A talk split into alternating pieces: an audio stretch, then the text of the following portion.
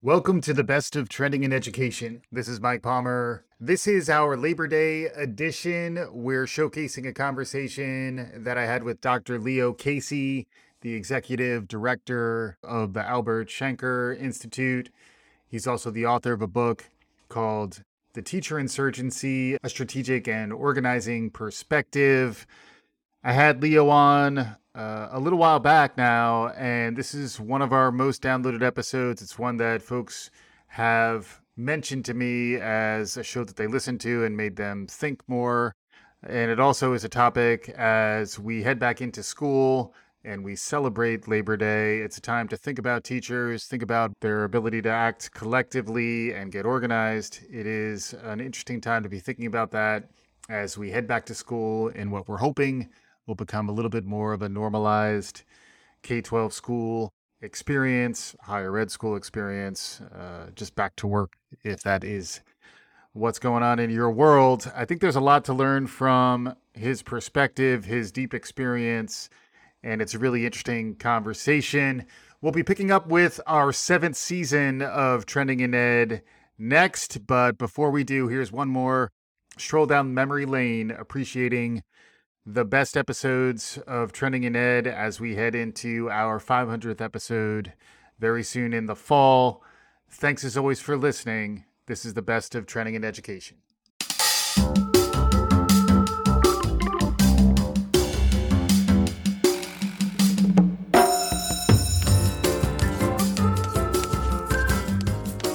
Welcome to Trending in Education.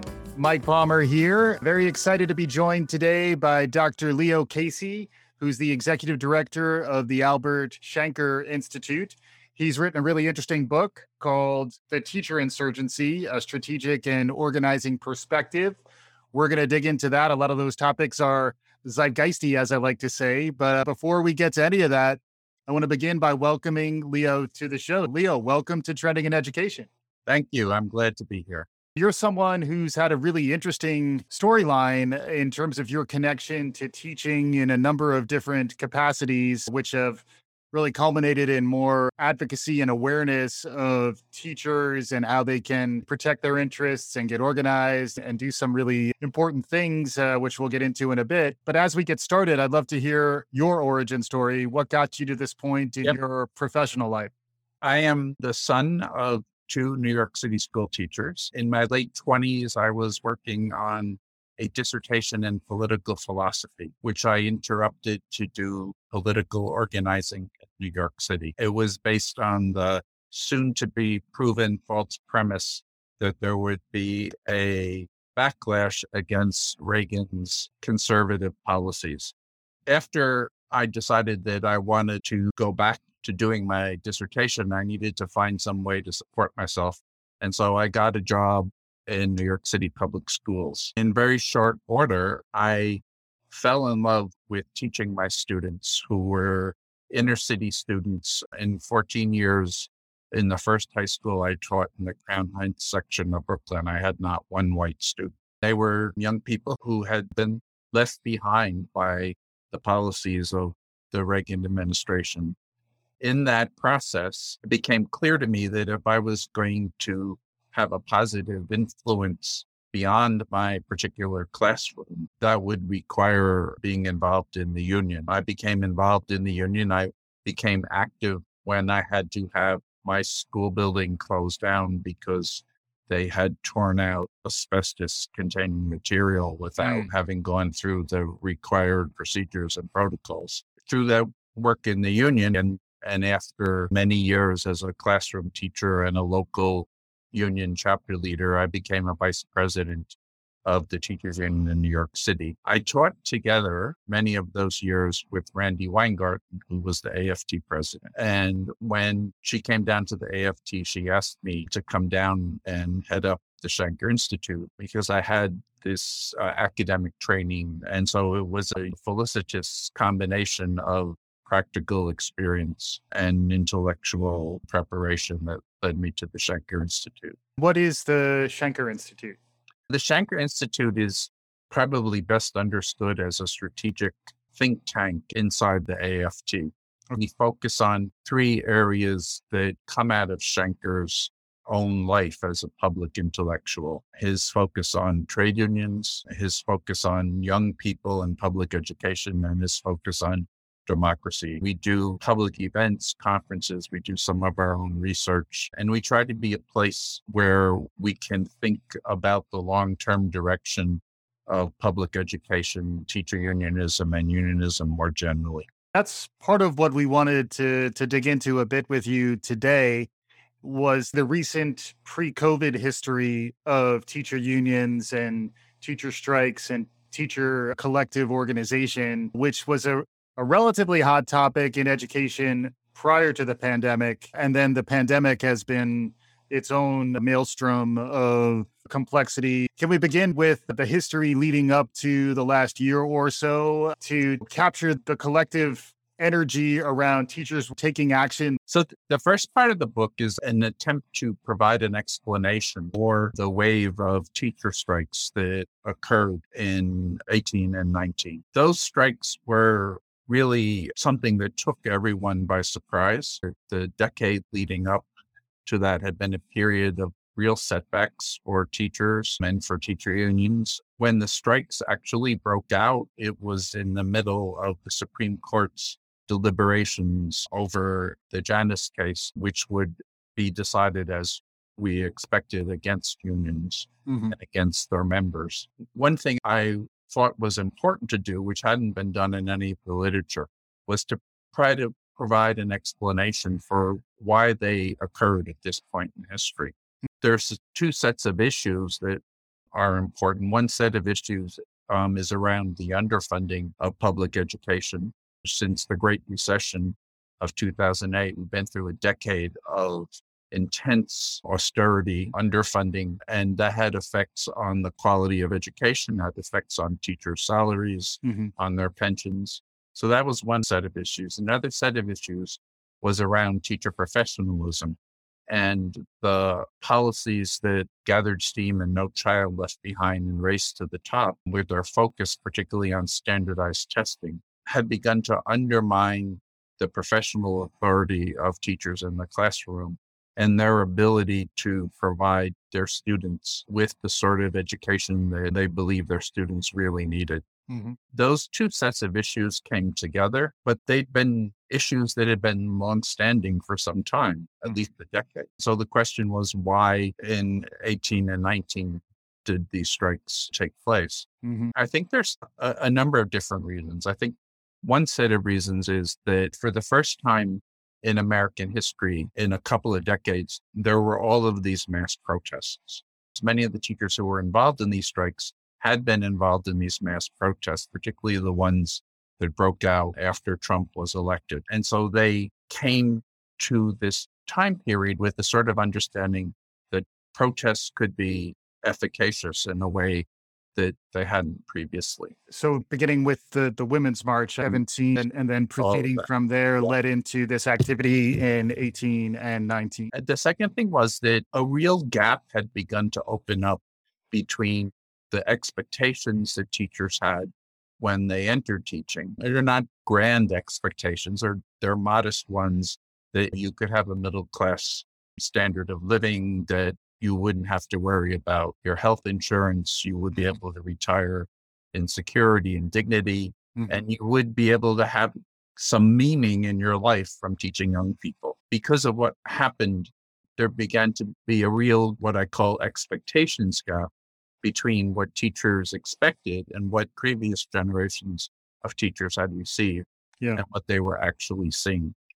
The third development was that the political landscape of education politics was changing in some dramatic ways. And part of that you could see in changing election results, where we'd been through a period of time when people had been elected, particularly mayors, but also some governors who consider themselves education reformers. There was a wave of new mayors and new governors that had a very different sort of approach to education politics. And what was happening was that the policies of education reform had become the status quo. Previously, they had run against what they said was the status quo. Once that happened, you were able to assess whether they were able to deliver on their promise. Increasingly, it was clear that they hadn't. That began to create a different sort of educational politics, a different landscape. And those three factors were crucial in combination with the issues for producing the teacher strikes. Can you shape up for us the size and variety of strike activity? Because if I recall, there were a few different flavors of collective action yes. that were happening in this window. It all started in West Virginia. West Virginia had a tradition of statewide action because, unlike most states, the salaries and the health insurance and the pensions are basically set at the state level. The other thing that is interesting about West Virginia is that about 30 years ago, they had a statewide strike. Really, the only precedent for the strikes of what I call Teacher Spring, which happened in 2018, was yeah. West Virginia. Mm-hmm. So there was a little bit of a historical memory. There weren't that many people left from 30 years ago, but the oral tradition of it had been passed down. And also, I imagine West Virginia does have a history of a strong labor presence. Teachers were often the children and the grandchildren of miners, even mm-hmm. though the, the coal mining industry in West Virginia is certainly not what it once was, but there was that history. The other thing that was interesting about West Virginia that was different from the other states that followed it was that they had a relatively strong teacher union presence between the NEA affiliate, the AFT affiliate, and the independent union of support workers. They had about 75% density in West Virginia. Mm-hmm. They were able, with the strike, to win us a very significant concession in terms of the salaries that they were being given. The example of West Virginia set off a prairie fire across the country where other states, and in 2018, they were primarily red states where there had been state governments that had used austerity policies in a rather extreme way. There began a whole series of strikes Arizona, Oklahoma, West Virginia. There's a whole wave of those strikes in 2018. And just to clarify, those strikes were sanctioned by the unions, or were there wildcat strikes in this mix as well? There was both. I think they were sanctioned by the unions, but there was also, I think, a significant spontaneous uprising from below. Teachers saw the example of West Virginia and there was interest in it. So it wasn't just like the unions decided that we need to organize a strike. It, it was the unions responding in significant measure to pressure from below.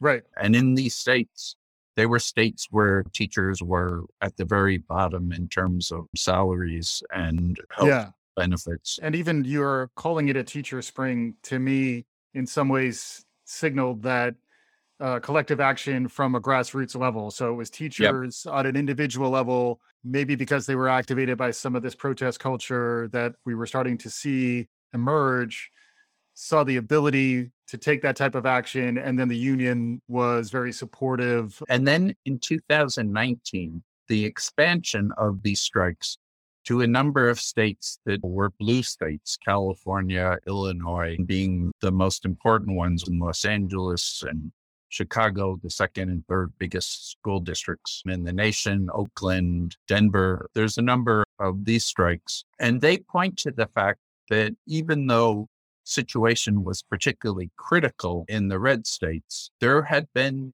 rather significant underfunding of education in blue states as well. California had a long-standing problem due to Proposition 13 mm-hmm. with funding for public education. And they were also feeling the effects of the sort of deprofessionalization um, that came with No Child Left Behind and Race to the Top. So you then have what is truly a national movement in both red states and blue states. Mm-hmm.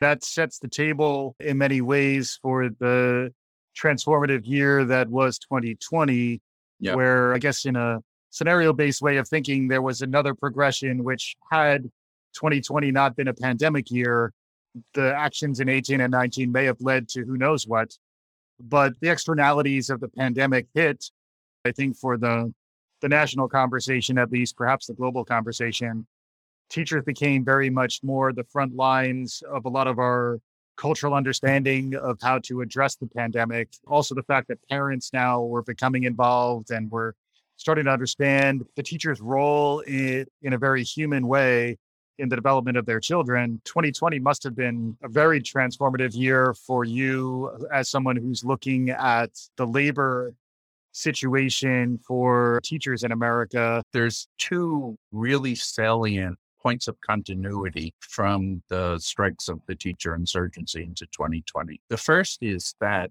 those strikes had established teachers and their unions as significant power centers.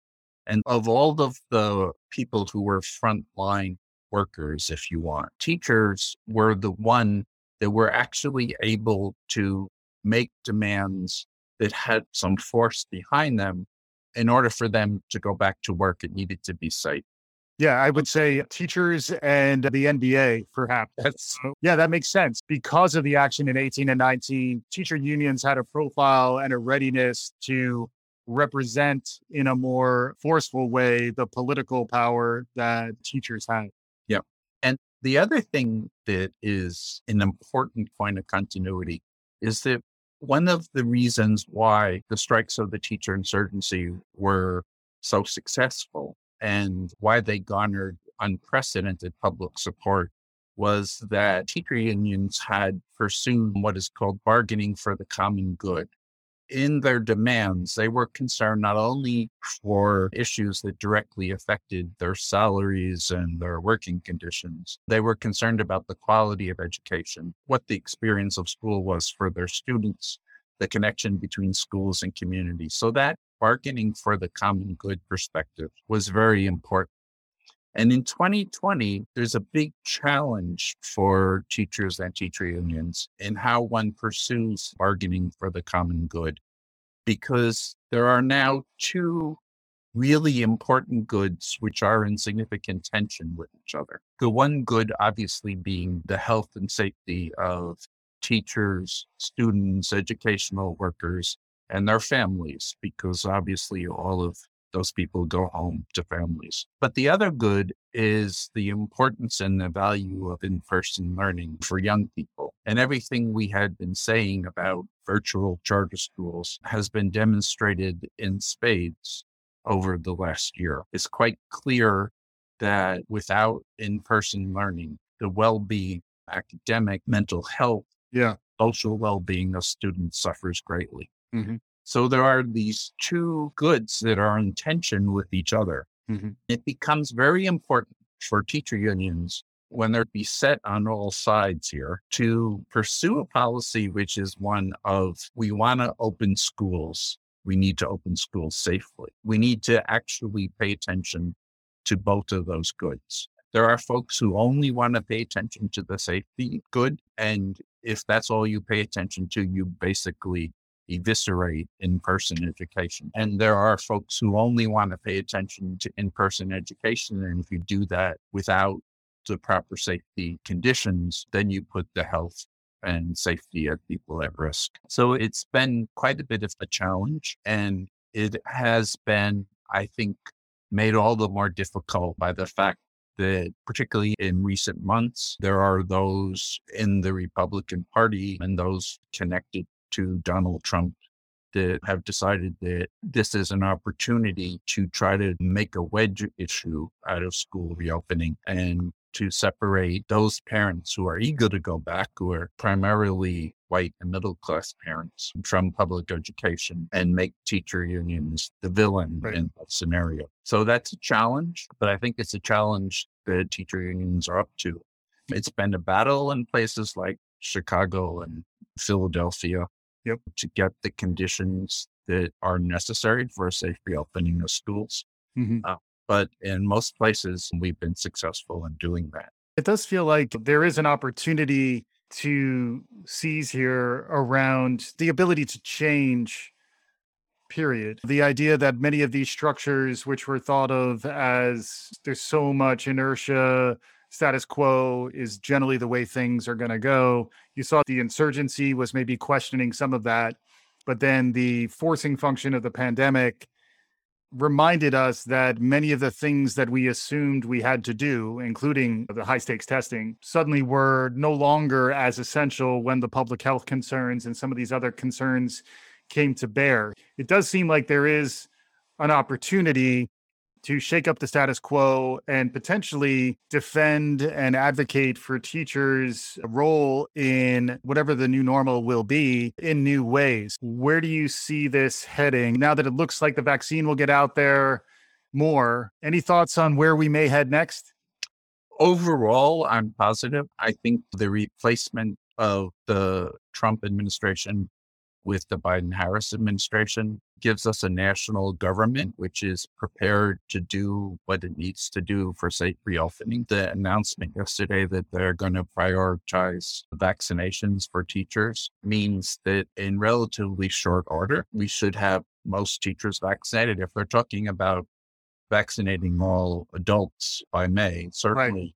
Um, within the next month, six weeks at the most, we should have all of the teachers vaccinated. And I think that is a sufficient precondition to open in person learning. It's going to be complicated because students are not going to be vaccinated and there's still going to be parents who don't want to send their children to school under those circumstances. Yep. So we will have the logistical challenge of doing both in mm-hmm. person learning and remote learning. The other challenge here will be what happens in places like Florida and Texas, where the state governments have been remarkably cavalier about conditions of safety generally and schools in particular. And so the idea that in Texas, starting right now, they're going to eliminate a mask mandate is really a very terrible idea, particularly when we're so close to the point where everyone could be vaccinated to do it now. Sort of like asking for a new spike yeah.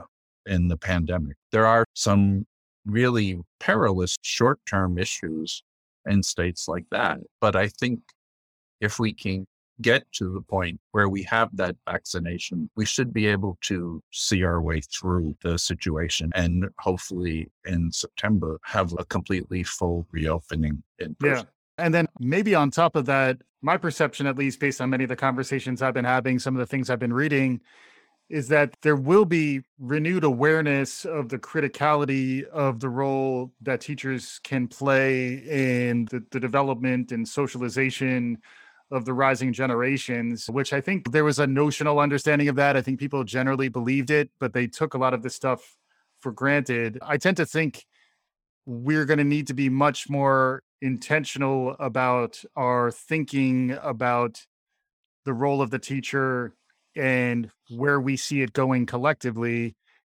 What about the awareness of the needs of teachers and the opportunity to ensure that there is more dignity and respect provided to our teachers? So, one of the factors leading up to the teacher insurgency strikes was a decline in the pipeline because teaching conditions had deteriorated, because young people entering the profession were both having to go much deeper into debt to pay for their education, far outpacing other professional master's degrees. Mm-hmm. And at the same time, their salaries were falling behind similar professions. All of that combined with the sense that teaching was not the rewarding profession that it had been because of the deprofessionalization. Yeah. Uh, created a real decline in students that were going into program. The evidence that we have from various sources is that teachers, particularly older teachers who were concerned about their health, have been leaving the profession, mostly retiring at a much greater pace because of the pandemic. Mm-hmm. So there will be a really critical issue once we come out of this pandemic in terms of being able to attract and retain high quality teachers in the profession. The issues that led to teacher insurgency, if in some sense we put them in abeyance because we've been so focused on the issue of school reopening, they will come back in a vengeance and we will need to really have policies that address them or we will be back in the very situation we were in in 18 and 19. What about the work of the union and the role that labor can play as we begin a new administration? What is really encouraging about the Biden administration today, the new education secretary was being sworn in. A real breath of fresh air after the last four years, an education secretary that at every turn was attacking public schools and teachers and teacher unions. So there's a possibility here for some real partnership. One of the silver linings of the last year of our political life has been that there is a recognition that having a school system that was so inordinately focused on standardized testing and English and math has sidelined civics education in a way when good, high quality civics education is something we desperately need mm-hmm. in this country. Yeah. I think there will be opportunities for teacher unions to work with the administration around things like how to really invigorate civics education in this country and how do we have it focused on not traditional civics, what's the structure of government, but actually on students learning the skills and knowledge they need to be active citizens in a democracy. Yeah. So that that's a possibility, I think, for some real productive work. There are a lot of other issues where we're looking to be working together with the Biden administration. We will be focused with them a lot in the next few months on reopening schools, but trust me, there there are a lot of other issues teed up. And the other thing that is really heartening is that just over the last weekend, President Biden made a statement on the importance of unions, on how unions were the force that built the middle class in the United States, that working people have a right to organize into unions and to bargain collectively, and that employers need to respect that right. It, it was made in the context of the upcoming vote of Amazon workers in Alabama, hmm. but it was much broader. And there has never been a United States president not FDR, not Truman, who has made such a clear, unequivocal statement on the importance of unions. And I mm-hmm. think that's a expression of a philosophy of this administration that will make it very productive partnership between unions and the folks who are running the government. I'm getting some cautious optimism from you, uh, Leo, which is always hopeful when we have somebody looking ahead in the future. What other trends are you seeing? Are there any areas of concern? Are there any places where our listeners, if they wanted to get activated or if they wanted to advocate for anything, is there anything out there? To go back to those issues which motivated the 18 and 19 strikes, what is important is insisting that state governments and local governments properly fund education.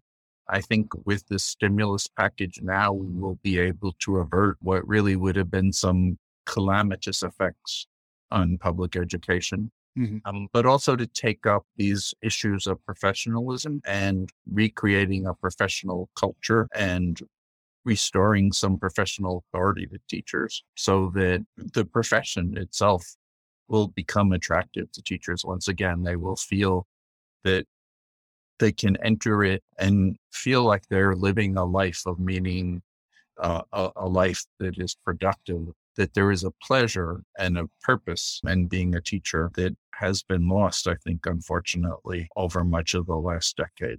Maybe a heightened awareness of the gaps you're describing, the idea that this profession needs our support. And many yeah. of the folks who listen to this show may not be frontline educators, but they tend to be advocates for yeah. educators. So, how do we continue to protect and grow the profession so that it's able to perform the functions that we needed to perform, I think is great advice. And now, as we're getting close to to wrapping up with you, Leo, what about other things that you're noticing as we're heading into this decade? Is there anything that's capturing your imagination that may be worth sharing with our listeners? One of the things I did in the book was talk about what it meant for teachers to organize for collective action. The book is in some ways a testament to the power of collective action. That teachers can be a force for constructive, progressive change in their schools when they do come together in collective action. In the last section of the book, I talk about teaching and the discourses of teaching, which form our conception of what it means to be a teacher. The teachers think of themselves in and that they act on. And those discourses, a, a discourse of nurturance, our, our, care for young people, a discourse of professionalism, how we come together as a community of professionals and create the sort of standards and capacity to produce high quality teaching are a discourse of labor and craft and how we sustain a craft through processes of mentorship. And lastly, and in some ways most important, giving the challenges that our country faces, teaching as democratic intellectual work. Hmm. Uh, and so, how in our classrooms, in our schools, we're able to create and sustain in the young people that we care for mm-hmm. uh, a culture of democratic citizenship. Mm-hmm. Now, there is no question that we are in a very critical, even perilous moment in our nation's political life. The November election, our ability to get past what happened on January 6th has given us some breathing space, but it has by no means settled the question about whether the Republic, as Benjamin Franklin would say, is something we are going to keep. And so I think the role of teacher unions and public schools, both of which are very important for our democratic health, are something that we should be paying increasing attention to yeah. in the context of what we as teachers do collectively in our actions. Now, that's coming not just from the executive director of the Albert Shanker Institute, it's coming from a multiple award winning civics teacher who really uh, was doing this many years ago. And a lot of what you were doing back in Crown Heights is still needed by many of our teachers and many of us who are thinking about the future of education to this day. So, very much appreciate the opportunity to get you on the show, Leo. Thank you. It's been a pleasure. For our listeners, hopefully you enjoy what you're hearing. If you like what you're hearing, tell a friend, write us a five star review, share the love. We'll be back again soon. This is Trending in Education.